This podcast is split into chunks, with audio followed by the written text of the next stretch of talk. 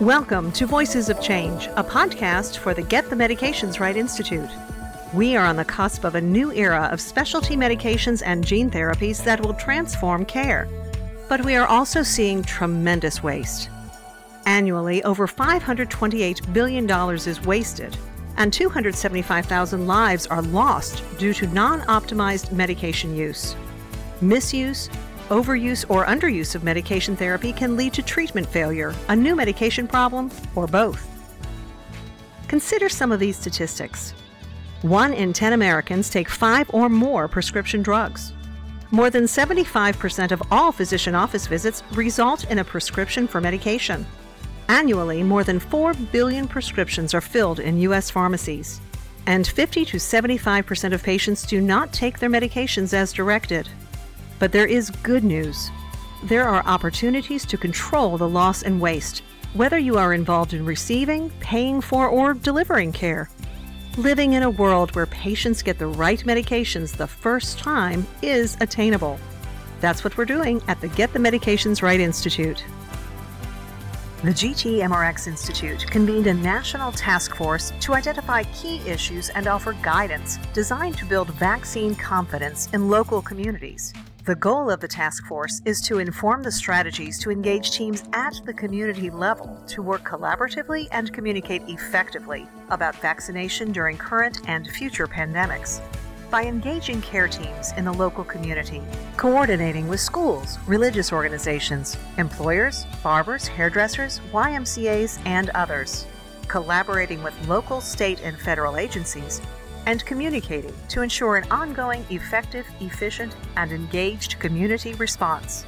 We believe that the health neighborhood is essential and fundamental when implementing programs designed to build vaccine confidence.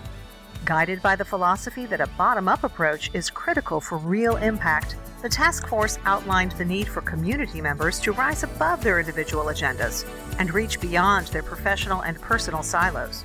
Together, we can build a collective community approach that leverages time and trust to build vaccine confidence and impact the health of the community today and in the future. GTMRX would like to thank Johnson & Johnson for sponsoring the work of the task force. No employees or affiliates of Johnson & Johnson served on the task force, and the company neither advanced nor had approval over any of the recommendations. In this episode, Dr. Georges Benjamin Executive Director of the American Public Health Association, and co lead of the GTMRX National Task Force Building Vaccine Confidence in the Health Neighborhood, joins us to discuss how we can overcome vaccine hesitancy and implement systems and processes to help navigate us out of this current pandemic and future ones. And that's what you'll hear about on Voices of Change. And here's your host, the Executive Director and co founder of the Institute, Katie Capps. Hello, everyone, and thanks for joining us today. Speaking with us on this episode of Voices of Change is Dr. Georges Benjamin, Executive Director, the American Public Health Association. He served as a co lead on the Get the Medications Right Institute's National Vaccine Task Force, building vaccine confidence in the health neighborhood.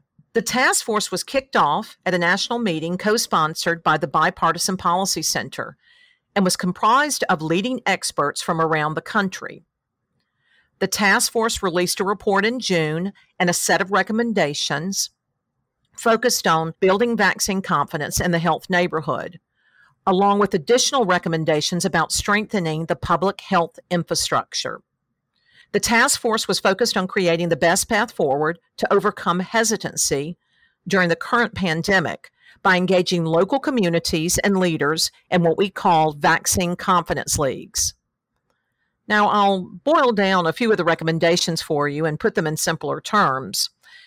Those recommendations included accelerated approval of vaccines, an aggressive public education campaign, vaccine payment reform, improved vaccine access for primary care practices, a more effective immunization information system, no cost sharing for certain patients, and enhance diversity, inclusion, and equity in vaccine dissemination and administration.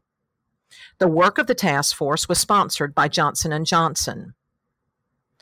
Now let me tell you a little bit about our guest. Dr. Georges Benjamin is known as one of the nation's most influential physician leaders because he speaks passionately and eloquently about the health issues that have the most impact on the nation's health today. As executive director of APHA since 2002, he is leading the association's push to make America the healthiest nation in one generation.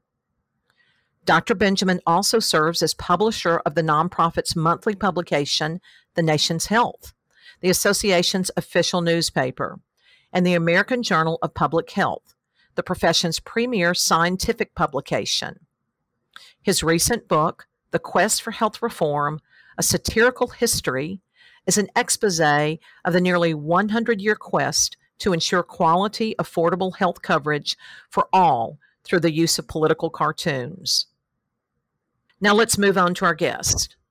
Welcome, Dr. Benjamin, today's podcast.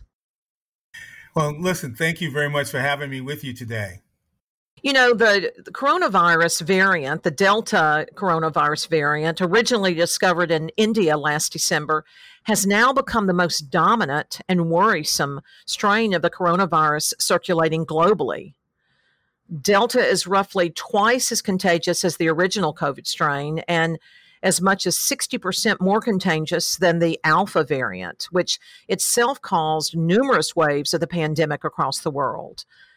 And according to reporting from the New York Magazine, as of the end of July, the Delta variant has been detected in nearly every country in the world, and it has fueled rapid outbreaks in places where vaccination rates are low. Delta has also quickly become the dominant strain in the US, where it's estimated to account for at least 93% of all new sequence cases in the country. You know, I found it interesting. I was reading over the weekend that The Guardian reported that people with wild theories about the pandemic can be found in countries even where most people don't have access to the internet or cable TV or the shock jocks that we have access to in the US or any of commercial radio commentators. A common impulse is to write off these conspiracy theories, blaming them on the casualties of social media, disinformation, or silent mental issues, or shock jocks.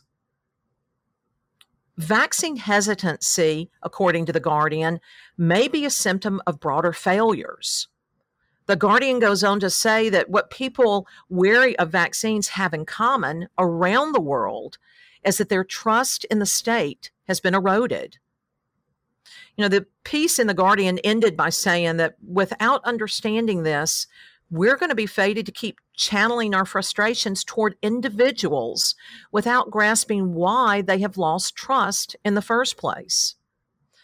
Now, the work you did, Georges, and your co lead with the National Task Force and the other members of the National Task Force building vaccine confidence in the health neighborhood considered the value of trusted sources in the community as the best messengers to overcome vaccine hesitancy. When you began that work in April, it was thought that the medical neighborhood was the place that those activities should occur. Can you tell us a little bit about the the evolution of the thinking of the task force in general when you moved toward recognition that the health neighborhood was where this trust must reside? Well, you know, as we began thinking about this, we recognized that that the concept of a medical neighborhood was too narrow. You know, when people hear the word medical, they think doctors and nurses. And the truth of the matter is, if you're going to get your hands around this particular pandemic, we have to make sure that people see themselves more holistically. And we need to see, first of all, that they're fundamentally healthy each and every day. And then we wanted them to do these things that we know that are preventive in nature, which certainly have a medical slant to them, but that many people don't necessarily see this as a medical intervention, even though it is. So, wearing a mask, washing your hands, keeping physically distance, some of the lockdowns that we've had, those are absolutely public health and medical care interventions, but they have such a societal overlay that we wanted people to see those as a health intervention. So as we move from this concept of medical neighborhood to health neighborhood, that was what we were trying to to illustrate. And then the other part of this was to recognize that in many ways this had become a top down, government driven concept. And we were trying to make this from a bottoms up concept so that people saw themselves in their communities in a more holistic way. And we knew that if you did that, that we would be able to uh, deal with this fundamental issue of trust. Because at the end of the day, the issue around vaccine hesitancy is around trust. And while social media and TV are certainly accelerators of both good information and we're seeing a lot bad information, the rumor mill in the community can often move a lot faster because people trust the rumor mill and they have to look up and understand better the social media activity.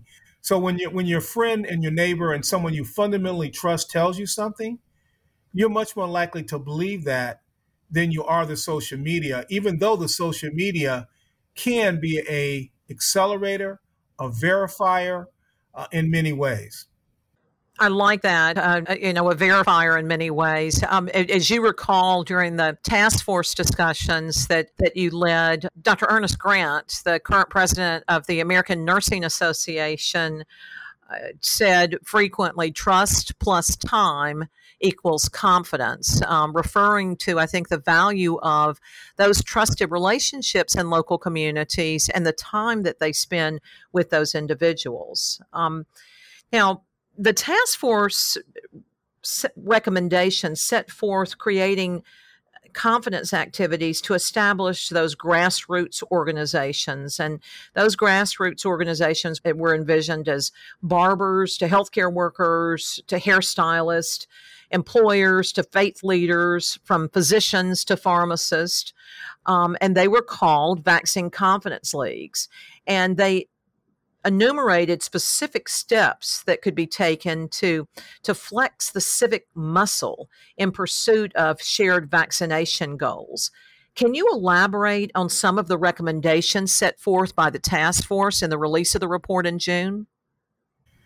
Well, you know, one of the things that we certainly learned um, through our conversations, and most of us through our experiences in both health, public health, and community engagement, we know that people do what they do every day, they hear what they hear every day through their normal interactions. And if you want to normalize an activity, then you have to put that activity as part of a normal engagement that people do. So we were just beginning to reopen our communities and reopen our society. And one of the things people were certainly beginning to do more of was they were going back to barber shops, they were going back to beauty shops, uh, they were engaging back in their places of, of religious and faith. And as part of that process, we recognized we needed to make sure that the places that they went to, those folks were armed with the right information. Because if you think about when people go to get their, their hair done, there's a lot of stuff that gets spoken of when you're in that chair. Or if there are more people in that salon, there's lots of uh, conversation that goes on. You know, some of it is the facts, some of it are questions. People challenge one another. And so, what we wanted to do was get that good information into play. Now, we actually have a good experience in doing this. During the HIV/AIDS uh, epidemic, there were lots of public health groups that spent a lot of time making HIV AIDS ambassadors. And what we found was if you can arm those individuals with the right information, they were quite likely to be able to influence the people that were in their chairs because of they were having a conversation. They were able to say, look, I, I know you heard that, but here's what I'm hearing.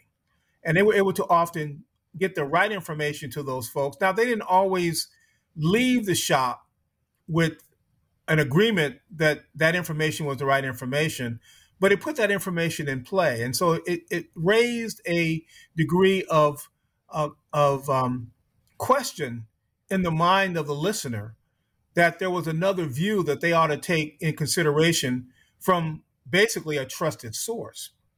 And I think the other thing we saw was that there are other people who are in that same situation in communities. We have community health workers, we have nurses that go door to door, we had outreach workers that did work around access to foods for communities that were food insecure, that mental health workers that were going in the communities, that we could empower uh, Mrs. Jones, Mr. Jones. These are community leaders who people listen to. And we understood that if we empower them with the right information, that people were going to be much more likely to listen to them as part of their trying to verify the information they were getting. And of course, we knew from all the polls that were done that doctors and nurses and healthcare providers, particularly your healthcare provider, were much more likely to be trusted messengers than politicians and even many of the people that you hear on TV every day. I think those are all very good points. And of, of, course, as you know, on the task force, we had the opportunity to include Dr. Doug Henley, formerly executive vice president of AAFP and current uh, CEO of ACP, Darilyn Moyer, representing primary care and internal medicine. And as a physician yourself and as executive director for the American Public Health Association, now that we're in a new wave of fighting the Delta variant, what do you see as uh, the top three things that, that we need to do now to get our country fully vaccinated, to, to leverage that health neighborhood concept and to build these or to create these trusted conversations.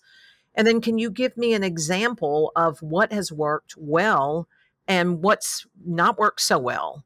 Well, I think we need to do everything we can to normalize the conversation and to destigmatize people who are doing things that are um, helpful for their health. For that, I mean, for example, we certainly need to make sure that everybody who is unvaccinated gets vaccinated. The second thing we have to continue to do is address the disinformation that's out there. Disinformation being the things that people are saying that are definitely not true. And of course, as part of that misinformation are the rumors that people are spreading around, but not doing so uh, in a manner in which they're being distrustful, which creates a area of, of lack of trust. I think the third thing we have to do is we have to um, make sure that we begin strategically thinking about where this disease is going. Because as we see this Delta variant, this Delta variant, of course, is not the same strain that we had initially. And we have to remind people that the things that we did a year and a half ago, we have to build on that knowledge and we have to, in many ways, go back to doing some of those same things to protect them, ourselves. But we have to also recognize that we now also have a new, very, very powerful tool, which is called vaccination. And that vaccination changes the whole ball game, even though the strain has changed. We do know that the current vaccine is still effective against this new strain, the Delta strain.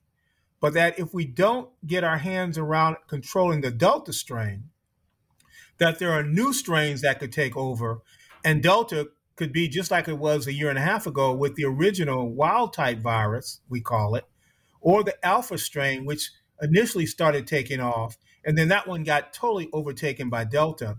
And the concern is is it going to be lambda?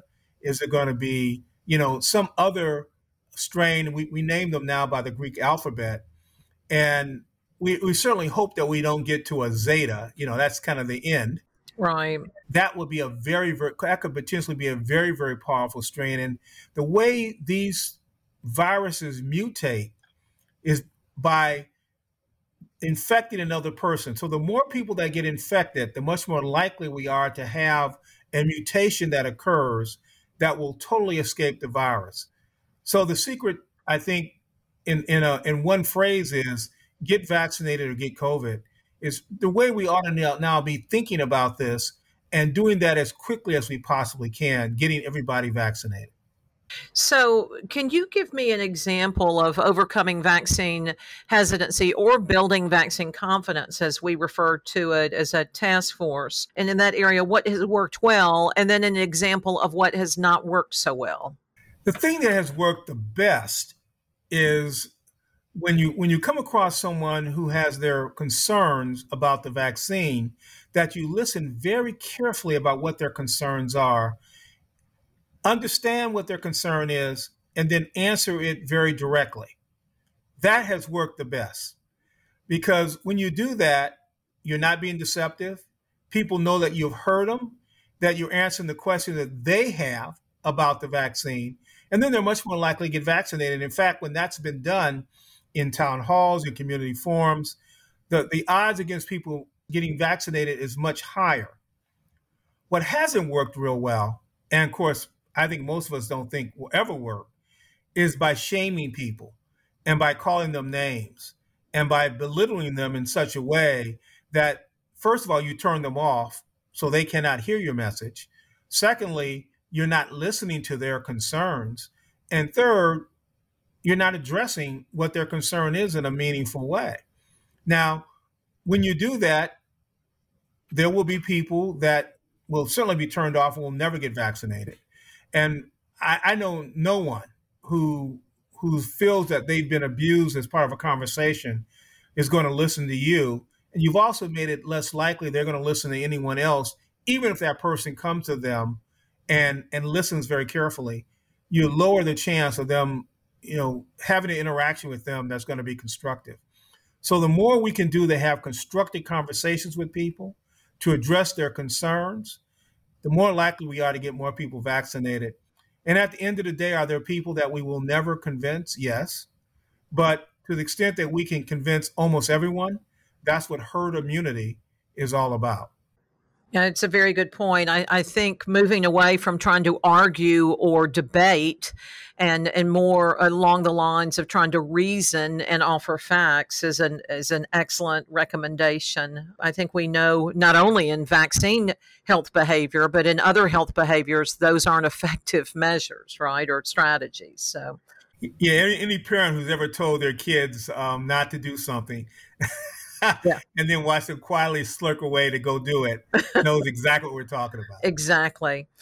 Now, um, let's move on to another area of recommendations because, as you know, the task force was really interested not only in addressing issues around building vaccine confidence in the in the health neighborhood, but also looking at what needed to be done as we move forward as a nation, uh, and and discuss the importance of a a really robust immunization information system. You know, I was I was struck in a lot of our discussions, uh, particularly with the primary care physicians, about the inability to receive some of that information in a bidirectional format. Many of the nation's Im- immunization information systems suffer from years of underinvestment, and the functionalities and capabilities of those systems vary greatly across the states.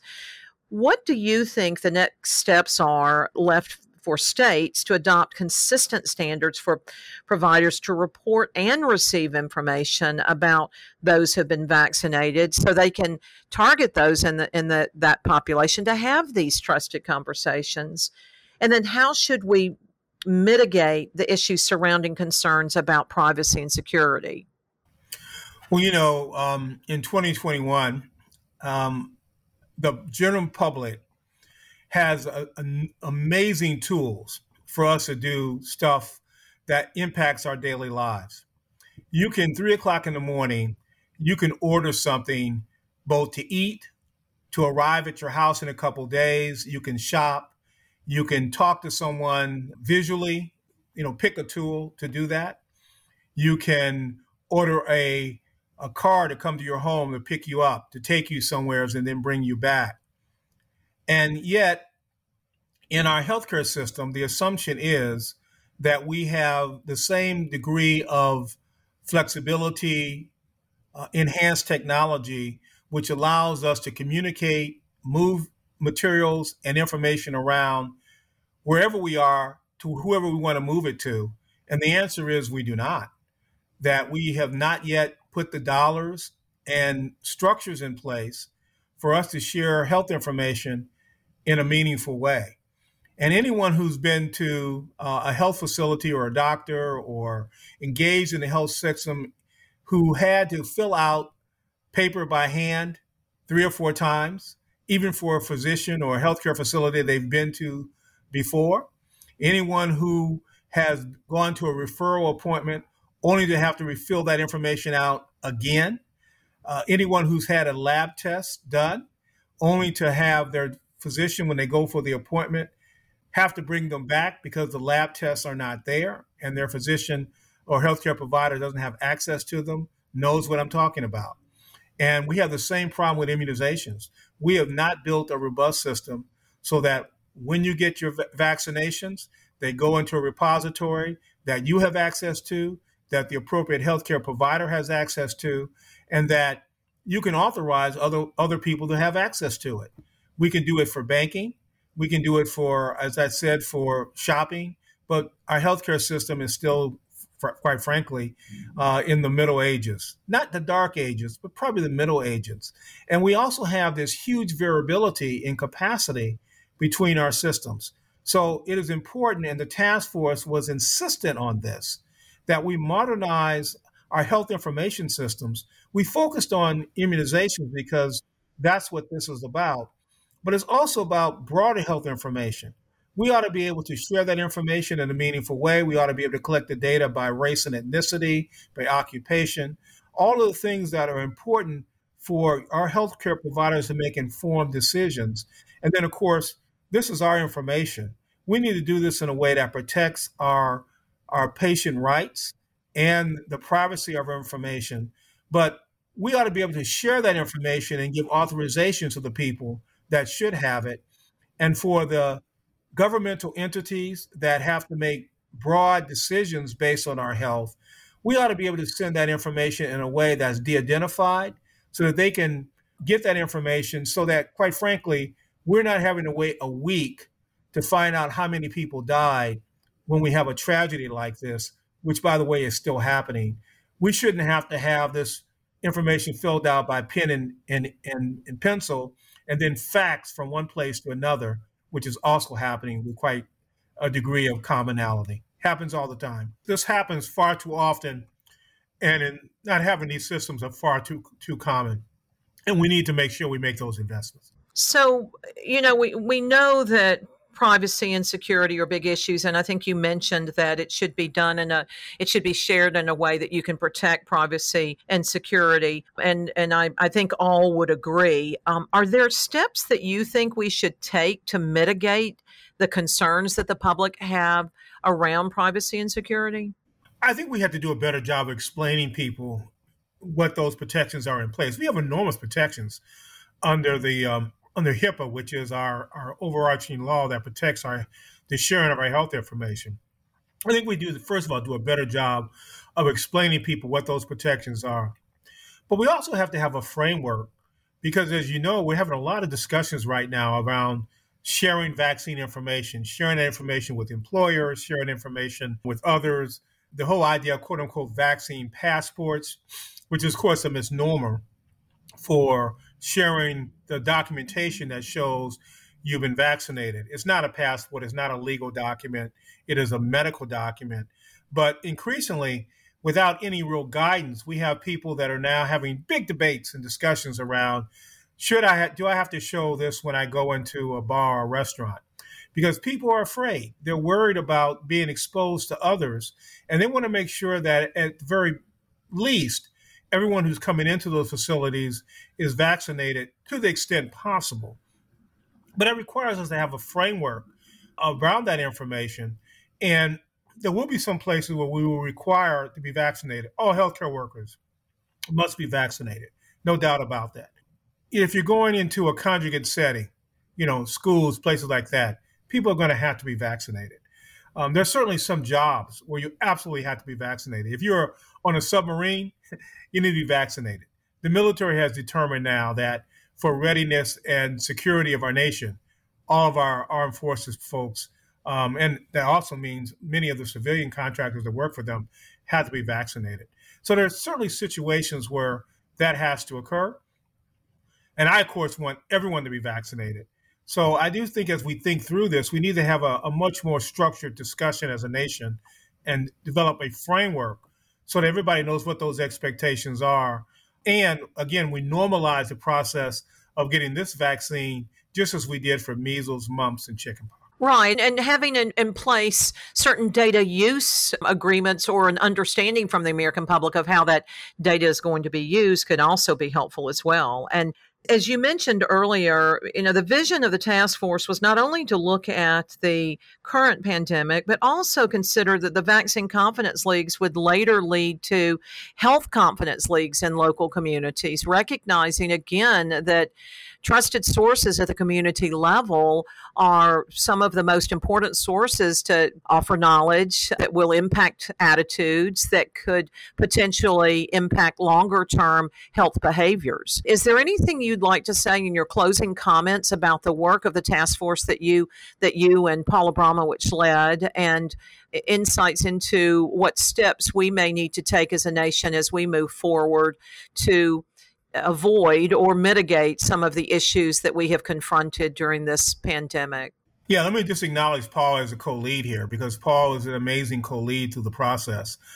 And I think that what we tried to do is create a, a framework so that communities can come together to solve many of the health problems in those communities. Because think about it, while we're all very much worried about COVID, we've got climate change issues, we have issues of gun violence. We have issues of food insecurity. We still have an obesity epidemic, an opioid epidemic, a growing epidemic of sexually transmitted diseases. Uh, HIV AIDS, while we certainly have some effective treatments for it now, it's now become a chronic disease. Uh, it's something that we're going to have to come together as a community to continue to address.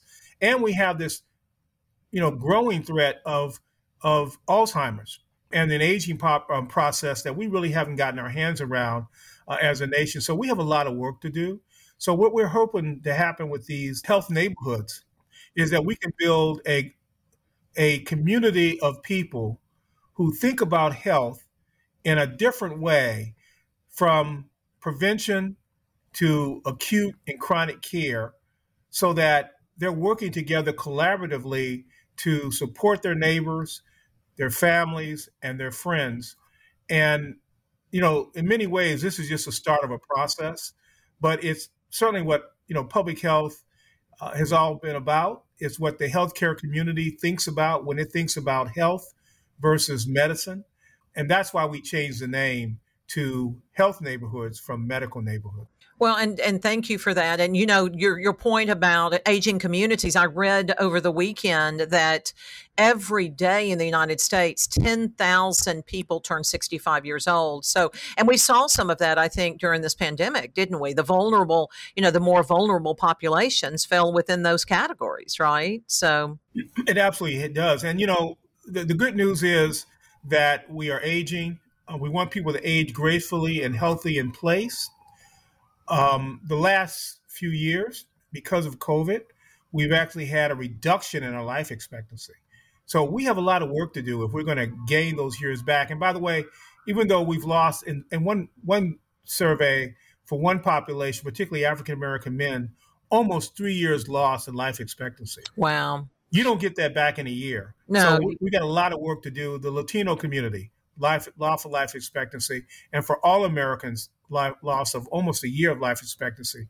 So we have some work to do, and these health neighborhoods is the way we're going to get this back. Well, I thank you. I, I'm, I'm I'm glad that you are the individual championing this on behalf of public health, and I want to thank you for the time and the energy and the effort that you spent as part of the Get the Medications Right National Vaccine Confidence Task Force. And thank you for your leadership. We do have a lot to do, and we're committed to working to expand these efforts as well. So thank you very much. And until next time, be well.